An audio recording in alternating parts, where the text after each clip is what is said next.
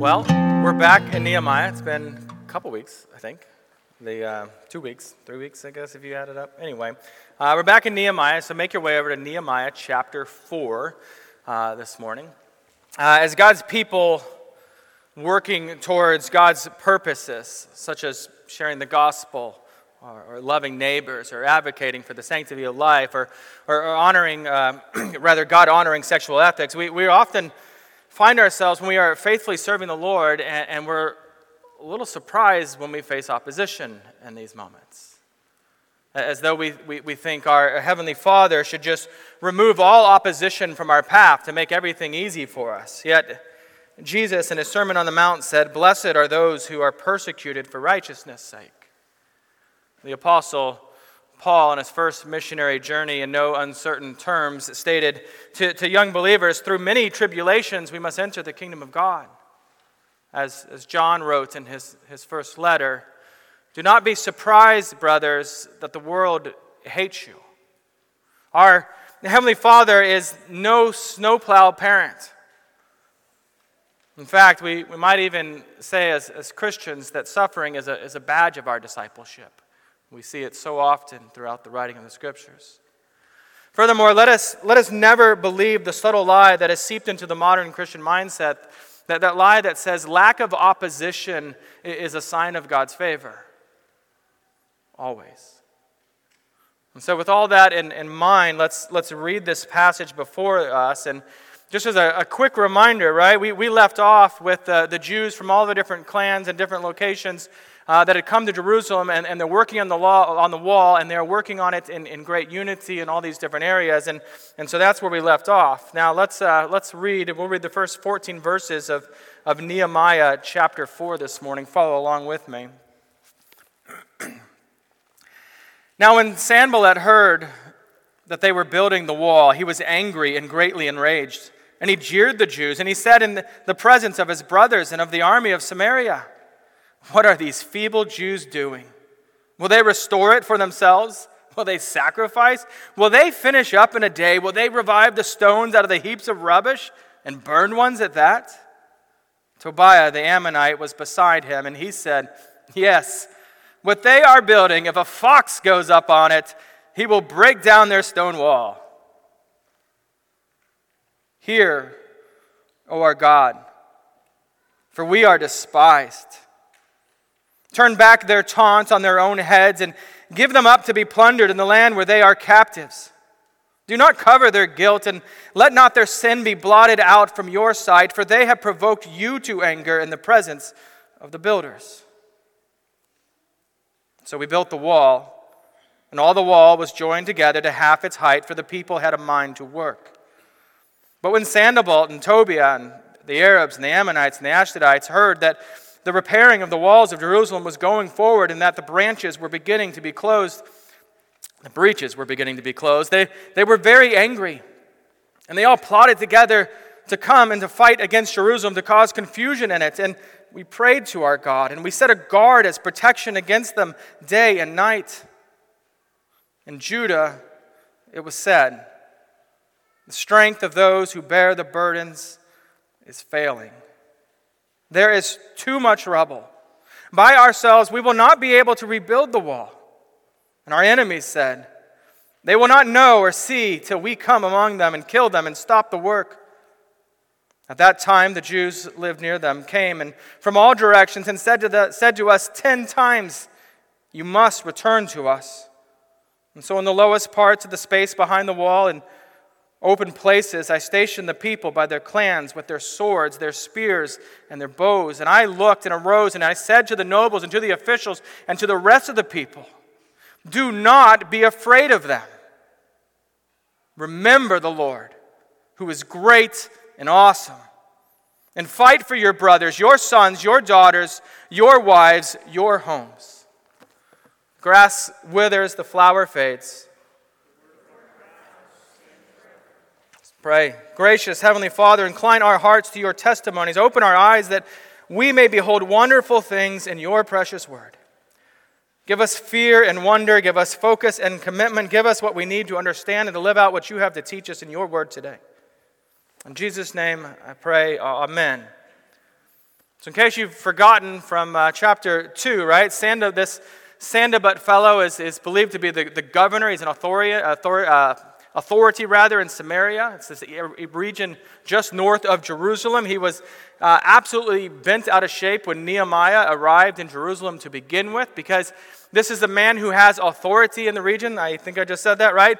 Uh, and, and if Jerusalem actually gets repaired, if it starts to come to prominence, it starts to come to power, this man has the most to lose in the sense of prominence here. And so now that, that everything's picking up and he can see, wow, there's, there's a wall actually going up. They're building it, they're having progress. He is panicking. And that's why our text says, right, he is angry. He is greatly enraged. He is jeering them. That's, that's what the ESV here says, right? This, this is classic bully activity here. He, he is mocking them in, in, in the presence of others. Right? Verse 2 actually paints this for us, gives some color to what his mocking actually sounds like. What are these feeble Jews doing? Anyone ever call you feeble? Yeah, me neither. It's not a word we use, right? But it, it means they, they lack strength, that they're, they're weak. That's the idea. And you've probably been called something like that by someone at some point in your life. You're weak, right? You're, you're a weenie. You are such a baby, and a bunch of other things I can't repeat here, right? Now, Sanballat is a gifted mocker, and he's using this tactic in the same way that people often use this tactic today. It's to draw others into this, this orbit of his hatred for the Jews that are rebuilding here. And, and so he continues to ask these, these mocking questions Will they restore it for themselves? Will they sacrifice? Will they finish up in a day? Will they, arrive, will they revive the stones out of the heaps of rubbish and, and burned ones at that? Remember, because that's how the wall got damaged, all that burn, and they're not, they're not going out and getting brand new stones to do this. They're digging out all those nasty things. It's not going to be beautiful, but the whole point of the wall here is not about beauty. It's about the protection of the Lord's city here. Now, ironically, the answer to all but the single day question here will, will solidly end up being yes, that's exactly what they'll do to all of those. And still, his, his mocking, it does gain traction, right? We hear uh, Tobiah, the Ammonite, he, he joins in. I, I kind of picture this guy. Remember the cartoon Beauty and the Beast, and Gaston had that little assistant guy? I picture him as that guy. I don't, probably not historically accurate, but that's what I picture anyway. Um, so, so he chimes in, right? And he's insulting the quality of their work, and his insults aren't nearly as good, uh, right? A, if a little fox walked on your wall, it would all just fall apart. And I'm sure people laughed with him. Uh, it's a ridiculous statement. I, I, mean, we know that, right? I mean, this, this wall, what we know about this wall, it's, it's, nine feet tall, or sorry, nine feet wide. That's the, the width of it, the, the depth of it, right? No, no fox is going to take that down. But, but his whole goal here is, is to discourage them with these words that are disparaging them. That, that's the goal. Now, now, to bring this into our own context, right, we've got to consider, consider the disparaging statements that are either you know, said to us or about us or somehow uh, an attack against our faith today, right? Have, have you ever been mocked for believing that, that Jesus really rose from the dead? You really believe that? You think a guy died and came back to life. There's no evidence for that, right? Some, something like that. Uh, just as ridiculous. Or, or you think he's coming back? That's what you think? Or, or maybe you've heard something like, you, you really believe that sex should be reserved for marriage? That's so outdated. That's so judgmental. So, some sort of, of way to just disparage your, your views, right? Maybe, maybe your, your experience is from that, that inner voice, even that you just kind of feel, right? That says you're, you're not good enough for God to really love you. What words have been employed to disparage your faith? What, what lies have tempted you to, to doubt, to be discouraged from the Lord, walking with the Lord? Now, I love how Nehemiah doesn't get drawn into the argument here. I, I wonder how many of us would be like, defending the wall. You could put 40 foxes on this. Look at this thing. You know, like trying to defend our work in some way or another. We just rage back at these fools. And he doesn't. He doesn't get drawn in at all. And, so then there, there's this transition in the passage, and it seems a little weird. Verse 4, I don't know if you noticed when we were reading it, it doesn't say Nehemiah prayed. That's, that's what's going on here, but there's no transition. It just feels weird. And he's praying with this devastating, the honest words right here O our, our God, for we are despised. He's desperate there, right? He, he is. And the rest of his prayer, well, the rest of this prayer, it's not for protection like we'd expect. If I'm honest, that's probably where my mind would first go. Give us protection. It's also not the prayer of some pious church mouth. For, for, for Nehemiah's words soon reveal that he himself is, is angry as he prays this, right? It's what, what's often called an imprecatory prayer. The, the Psalms are, are full of these. Look at what he actually says Turn back their taunts on their own heads and give them up to be plundered in the land where they are captives. All right, now listen to this. Do not cover their guilt. Do not let their sin be blotted out from your sight, for they have provoked you to anger in the presence of the builder. And like all imprecatory psalms, he is asking God, bring judgment down on them, bring justice into this moment upon our enemies.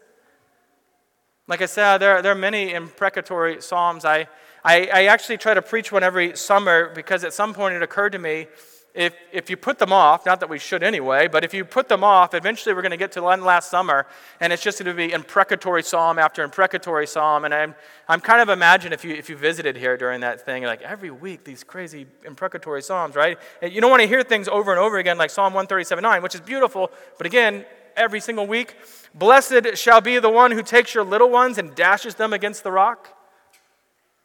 I'm glad you're here today. Um, and, and so understand this Nehemiah is not praying for personal revenge here. It's, that's not what's going on. He, he's praying for God's justice to be carried out. He, he, here we see that Nehemiah is, is zealous. He's zealous for God's will. He's, he's zealous for the glory of God. And he's asking God, God, demonstrate your sovereign power. Work. He's saying, Lord, please do something. Do justice here. For these enemies have sinned not just against God's people, but against the Lord Himself. See, in, in regards to how uncomfortable these, these prayers can, can make us, uh, Derek Thomas had this to say. He said, if we have problems with the idea of God taking revenge on his enemies, we have adopted a view of God that the Bible knows nothing about. And therefore, our problem is, is with the Bible itself. So, then the obvious question I think we all want to ask when we read this is can I pray like this? Should, should, I, should I ask God to, to crush the politician that's advocating for something that's clearly sinful? Would it, would it be right for me to pray something like, oh, oh God, let not Vladimir Putin's sins be blotted out from your sight? There's certainly a, a place for prayers that call for God to, to crush those who are opposed to the coming of his kingdom, to the spread of the gospel in, in, that way. There certainly is a place for that, but, but let us not be quick to jump to that. Let, let us not pray that, you know, pray like this, and, and, and, and, and if we do so, don't ever do so lightly. It's not the immediate place we want to jump to, right? My brother and sister offended me, crush them. That's not where we want to go. Um, do not cast off compassion and evangelism um, just so you can flippantly play, pray for the death of the wicked. Remember our, our Lord teaching in Matthew 5:43 said, "You've heard that it was said, you shall love your neighbor and hate your enemy, but I say to you, love your enemies and pray for those who persecute you." So let us long for our enemies to become our, our friends, our, our family through redemption in Christ. That's primarily what we want to see. Because if, if we understand the gospel, if we understand it in the, in the fullness that, that Israel didn't understand it, in, in, in, that sort of fullness, then, then we know that, that we too were enemies of God before He graciously made us children through union with Christ. Christian, apart from the grace of God, you should be and would be the enemy of God and thus absolutely worthy recipients of the wrath of God. Now, that being said, there is certainly a place for righteous anger and imprecatory prayers. Jesus was angry when he confronted the loveless legalism uh, of, the, of his synagogue opponents early on in his ministry. Jesus was, was angry when he confronted the commercialism of the money hungry traders in the temple later on. The, the Apostle Paul taught us, you know, in your anger, do not sin. You know what that implies? There, there is a form of anger that is not sin. That's what we see in, in Nehemiah in this prayer, what we see in Jesus. It's, it's an anger that is uh, unfortunately rare in our own hearts. An anger that's all about the glory of God and not even a little bit about my personal offense and how it you know, affects me. May, may, may we be zealous, right? May we zealously pray for the Lord to remove all who oppose his kingdom. Whether that occurs by bringing judgment upon an individual, which would be right for the Lord to do, or, or, or by what is preferable, right? Redeeming a lost soul, converting an enemy into a fellow citizen in the kingdom of God. I know you hated us, but come join us. That's what we saw in Paul. Right? It would have been nothing for the, for the church to have prayed against him before his conversion. Just remove this guy. And yet, what a glorious thing that he actually converted the man. Now, now the Lord does intervene here. He, he does so by renewing the resolve of the builders. I love this. Verse 6, look at it. Uh, so we built the wall. We just kept doing the work. It, it's going good here, right? They, they filled the gaps, it said. It's kind of that moment, you know, when you set down a puzzle and you finally get the last outside piece in, and you're like, all right, now we can really make some, some progress here. Uh, and, and the wall at this point, it's, it's halfway to the, what they're aiming for. To put that in perspective, it's, it's 20 feet, uh, two basketball hoops, uh, and, and they're aiming to be done, when they're done, it'll be nine feet wide uh, and 40 feet tall. I was told that's roughly the ceiling here. I haven't measured that, so don't, don't check me on that. Uh, but something like you're talking about a huge wall is, is what you're dealing with. Now, the important thing to see here is, is that they are committed to the Lord's kingdom. They are united as the Lord's people, and they do not stop the work that God has called them to just because the enemies threaten their, their safety. And I'm like, well, this, this is awkward. Let's go home. This is not what I signed up for. And please notice again, they, they haven't been drawn into the argument. They just stay the course of what the Lord has called him, simply doing what God has called them to do. They keep building. Don't, don't miss how this plays out for us today, right? Because we, we can spend our days just raging online at people that disagree with things that we understand to be biblical. We can do it in person just as well. And uh, about all the ways we believe the government has infringed on our rights, we can, we can live anxiously, we can live discouraged, we can spend all of our time just trying to fight these ideas in that way. Uh, about how the media is overwhelmingly against our worldview, we can spend our days uh, attacking the public school system or the city commission or you know, every individual that we, we, we meet online that we just deem absolutely ignorant. We can, but why? Did Jesus commission you to reform the government in ancient Rome or the, or the modern United States? Seriously, go, go read the New Testament. You will not find a commission for, uh, to that for you anywhere. But I'll, I'll tell you what you have been called to is to be an ambassador of the Lord, that you represent Him in this world. You, you have been told to, to love God with all your heart. You have been told to love your neighbor as yourself. Christian, you have been commissioned to the Lord. Matthew 28, we all know it well, right? You have been commissioned by the Lord to go and make disciples. That's your wall. We, we are to baptize them in the name of the Trinity. We have been commissioned to teach these disciples, these ones that are coming to the Lord, right? We are committed to, to, to teach them to observe all that the Lord has commanded. And so let's, let's do that. Let's not get sucked off in these other things that distract us and exhaust us and, and, and lead us down a bunch of other things out, out there on the wall arguing with Sanballat when we really need to be building the wall because that's what we've been sent to do. Boldly speak the truth in love. Share the gospel, make disciples, teach these disciples to walk in newness of, of, of life. Do what God has actually called you to do. That will do wonders in the world we live in. Absolute wonders. Okay? Let's, let's go on. Verse 7. Uh, Sanballat and Tobiah, right? And now they got a bunch of other friends the Arabs, the Ammonites, the, the Ashdodites. That's new, so they've gathered some new ones. Uh, and, and they are all disgruntled now because the Jews have not been distracted from the mission. We've done all this stuff. We're threatening them. They're still working. This is not good. And, and so these, these guys make plans to attack Jerusalem. And then in verse 9, we, we, 9, we, see, this, we see the Jews' response, right? Look, verse 9. And, and we prayed to our God, and we set a guard as a protection against them day and night. First of all, this is a corporate prayer. It's not an individual prayer. Uh, even in the midst of all of these threats, all these worries, they have gotten together and they, and they have prayed together. That, that is a beautiful model. It's one I would like to see us do a better job of when, when we face things in the world. Second, notice he brings together what we often separate today. He brings together uh, prayer, for your way, it's this way, huh? Prayer and, and action. Right? If you have a, a medical issue, you should pray. You should ask God for healing. but it would also be very wise to go to the doctor and learn about what's a treatment for that. Let's say you, you have someone threaten your safety, the safety of your family. Pray for protection, but also prepare a plan for protecting your family, right? So, so they prayed for protection and they, they stationed guards to provide the plan for the protection. so um, that's where we're at. Now we're going to move on to, to verse 10 here. Now, uh, I'll tell you this I, have been trying to eat healthy. Some of you know this. Um, my doctor said your cholesterol is high and you're too fat, so you need to get in better shape. So that's what I've been trying to do. And, and I've been doing this good job of it. And then last week, Laura went to Texas, uh, and she's you know, leaving me and the kids just to defend for ourselves.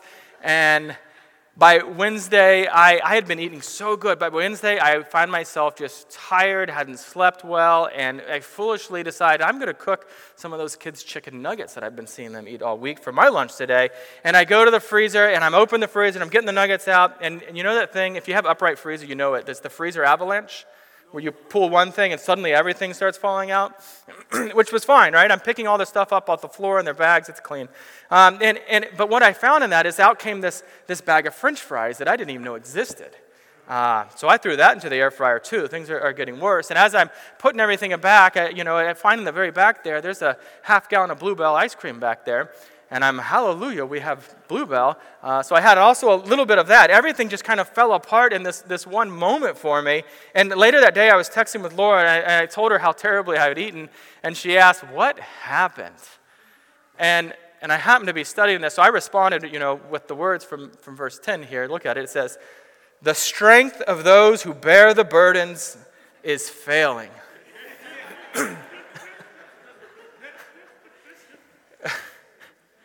And, and I was mostly joking. Uh, now, one of the most beautiful observations of, of the scriptures, though, is, is how they, they paint a picture of what life is actually like. Right? It's not this idolized, idealistic image of life, of everything perfect. And, and we actually see it right here because right after this time of prayer and they have this plan and they, and they put it all together you kind of expect, you know, the next thing to be, oh, and they were so encouraged and things went great for them. And, in, and instead, we hear their strength is failing. They are exhausted. The burden, even with those prayers, even with that plan, the burden is too great to carry. They are overwhelmed by these piles of rubble that are every place they look. They are, they are thinking, there's no way we're actually going to finish this project. In other words, doubts have crept into their minds majorly. And, word has gotten to them that their enemies are, are planning some sneak account, right? They're going to come and kill us when we least expect it. That's not good. Uh, in, in verse 12, we, we learn that the, the Jews that, that lived outside the walls and in smaller towns in the, in the region, right, they have come there. And these are friends, these are families, these are people that are rooting for them. And, and what are they saying to them? You must return to us. You got to stop this project and come home. It says, they said it 10 times, right? That's just a euphemism, meaning just constantly. Stop the work. Come home. You've got to stop. Come home. Come home. Come home. Come home. Over and over again. Either because they're, they're afraid of the safety of the builders being attacked, like the threat has said, or they're afraid for their own safety. They don't have the wall there. They don't have husbands are away from home. It's not a safe place for them. It's the trouble of, of kind of being midway through anything. My, my friend Mike Zorro, he's older than me, he was actually an intern youth pastor back when I first came to faith. Anyway, he told me after my sophomore year of, of college uh, that, that the middle of, of any project, anything, is the hardest place to be because you're, you're too far in to see where you've come from. You can't even see the progress that's been made, and, and you're, you're so exhausted and you see how far you have to go that you can't even see the destination of where you're trying to get to. It's the roughest place to be. That's, that's where they find them placed at this moment. You probably find yourself in a similar situation at some point. Now, the, the goal of the enemy here at this halfway point is, is simple. Let's get them to quit what they've been called to do by any means possible. That's always the enemy's plan, isn't it? To get them to quit doing the work of God by any means possible. Now, this, this brings us to our last little section today. the first thing you see is nobody quits. Nehemiah doesn't send anybody home, at least it's not written here. At great risk, they continue the work that God has called them to. They're not foolish, they're not out there instigating a fight. They don't go after Sanballat and all those other fools, they, but, but they, they put a security plan in, in place, right? Nehemiah stations armed individuals all around. He puts them at the low part, which is still pretty high. But the, the whole point is, is when they show up, they're going to see, oh, they're prepared for us. They're prepared for a fight. They got armed people everywhere. This isn't going to be, you know, we're not fighting a bunch of guys with, I don't know, little trowels, right? It's, what they're doing here, it's, it's brave, but it's also wise. And then in our, our final verse, verse 14 here, Nehemiah gives a, a word of encouragement to these men and these women. And, and remember, these are not trained soldiers, these are normal citizens. These are volunteer construction workers that are now becoming volunteer warrior soldiers. Uh, and Nehemiah gives three directives. First, he says, You know those, those people around us that are surrounding us? You know the enemies that we have on all sides at this point? The ones that want to come and kill us and maybe harm our family? Well, do not be afraid of them. Do not be afraid of them. This is similar to what the Lord said to the Apostle Paul after he faced great opposition for proclaiming to the Jews later that, that Jesus is the Christ, right? In Acts 8 9, that Jesus says, Do not be afraid, but go on speaking and, and do not be silent, for I am with you. Right? There's that reason, because I am with you. Uh, as I mentioned at the start, right? You and I, we, we live in a sin ravaged world. It's just the reality. You can get up in the morning, you realize that pretty quick that that's the world we live in, a world where Satan prowls around like a roaring lion seeking someone to devour. In, in this world, we must expect trouble. We must expect opposition. We must expect opposition. It's not safe, but that doesn't mean that you should be afraid. We don't live in fear. And, the reason to not be afraid is found in the second command, right? Nehemiah gives. Look at verse 14 again. Remember the Lord who is great and awesome. So, so how, could, how could Nehemiah even suggest that maybe they've forgotten the Lord? Right? Like, like we'd forget God. Well, well, in moments of distress and in moments of exhaustion, when surrounded by the, the rubble of life and the discouragement, when strength is failing, it, it is all too easy to forget the Lord. Or at least to forget how great and awesome He is. At least to forget that He's, he's for us. I, I bet you've, you've known this. You've already, in your life, experienced it, right? In the Apostle Paul's last letter before his execution, he's, he's writing to the young pastor Timothy, and, and, and do you know what he tells him there in 2 Timothy 2 8? Here's a guy who's, right, kind of vocationally, his calling as a pastor, he's been ordained to it. Um, and, and his words to him is this Hey, Timothy, remember the Lord Jesus Christ risen from the dead. Raymond Brown puts it like this He says, when, when trouble comes, Scripture's great realities can be temporarily displaced by anxious thoughts. And so believers often need a timely remember. Not just to remember that God exists, but to remember that He is great and awesome. You might wonder, you know, how, how exactly does this help us not be afraid? Now, let's say you walk out of here today and I don't know, because of how you drove here today. There's some guy waiting out there, some strong dude, and he just he is ready to fight you, just to punch you in the face. And, and, and you should probably be afraid of that a little bit, right? It'd be foolish not to be. But, but what, if, what if you had that MMA guy, Conor McGregor, or for you older guys like me, Mike Tyson back in his prime, uh, right? What, what if they were with you, just flanked to each side? Well, that would certainly change things, wouldn't it? It's not so scary anymore. Uh, sure, I, I'm no match for that guy out there, but, but he's no match for McGregor, no match for Tyson, and, and these guys are with me, fighting with me, for me. And, and listen, that analogy is going to fall apart real quick, mostly because of the character of those two guys, but also because God is the only one who can truly be called great and awesome. There, there is no power in the, in the universe that compares to our sovereign Lord. But that's the presence of God with us Why we're not afraid. The, the third command that Nehemiah gives is this fight for your brothers, your sons, your daughters, your wives, and your homes. He, he's asking them to fight for their covenant community, their family, to, to protect them, to defend them. Now, it, it is unlikely, not saying it can't happen, but it is unlikely that someone's going to come in here today with swords or guns uh, because we're preaching the gospel. Right? If we thought it was likely, we'd have a couple of you standing out there with your big old guns. Um, but it's unlikely, and we praise the Lord for that. Thank you. You know, that's a great gift of the Lord for us. But, but, but there's a very real threat against our souls that we might forget the Lord. Every day we are tempted to forget the Lord. Every day we are, we are tempted to forget how great and awesome God is, to forget the glorious gospel that we have believed. I mean, honestly, in your, in your heart, have you forgotten the Lord? Where are you at right now?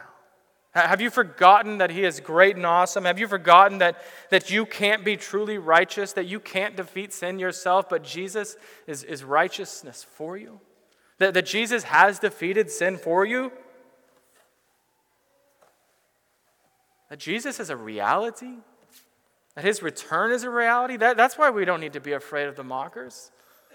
Mock all you want. And we don't have to convince them for it to be true, it's just true. Do not be afraid of, of those who wish you harm either. Remember the Lord, and, and in the power of the Holy Spirit, set your mind, set your voice to continue the work that God has called you to. Every aspect of it, right? Show love to your enemies. Be the greatest neighbor you can be. Proclaim truth. Probably don't do that enough. Proclaim truth faithfully, boldly. Proclaim the hope that you have in Jesus Christ. Wherever the Lord has placed you today, whatever your career, whatever circles you run in during the day, the, the neighbors that you have, the, the dorm mates, the classmates, wherever that might be, wherever God has placed you today, make disciples. Learn to ask good questions, draw them into a conversation. Make disciples. Continue the work that God has actually called you to. Let's pray. Lord God Almighty, you are faithful. You are gracious. Lord, your presence can calm our fears. Lord, teach us to trust you more fully. Give us convictions in areas where we have failed to trust you. Show us where unbelief has seeped in. Give us repentance and renewal. Make our minds to remember your provision in all things, both big and small, but especially in regards to our sin being forgiven. God, teach us to trust you in the daily battle. Teach us to remember you, Lord. To remember you who are great, you who are awesome. Please renew our commitment to the work that you have called us to. Help us to see where we've been distracted. And draw us back to the, the work you've called us to. It's in Jesus' holy name that we pray. Amen.